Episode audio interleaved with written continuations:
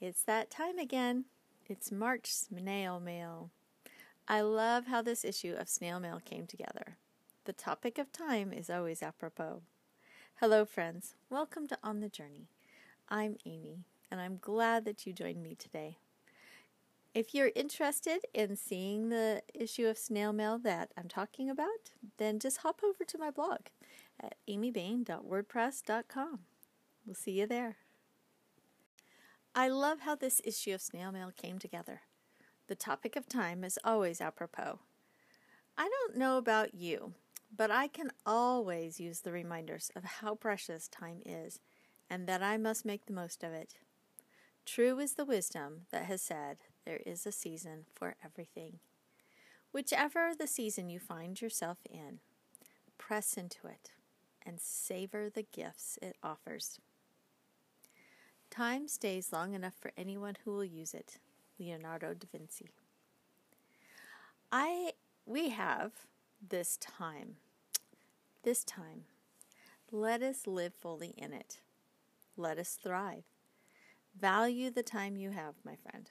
Value it so much that you will choose how to use it rather than how to waste it. Next month, April, will mark the second anniversary of Snail Mail. Wow! I am quite excited about the theme I've chosen for the year, and I believe it will be it will be a great encouragement to you. Encouraging others and being a beacon of hope, joy, and light to my friends and family was the reason I began sketching out this little letter.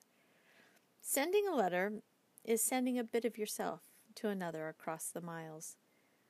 A few kind friends have assisted me these two years in sending snail mail through the post, and I am so grateful for their assistance. If you're interested in contributing to the publication of mailing the snail mail or being on the postal mailing list, please contact me through my email in the sidebar. Enjoy your lovely March.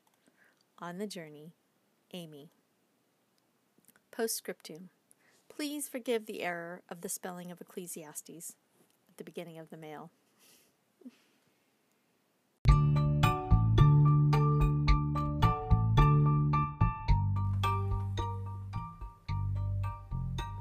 감사합니다, 여러분. 그리고 코멘트 남겨주세요.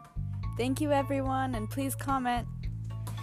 And visit my mom's podcast at On the Journey. And like, subscribe, and share.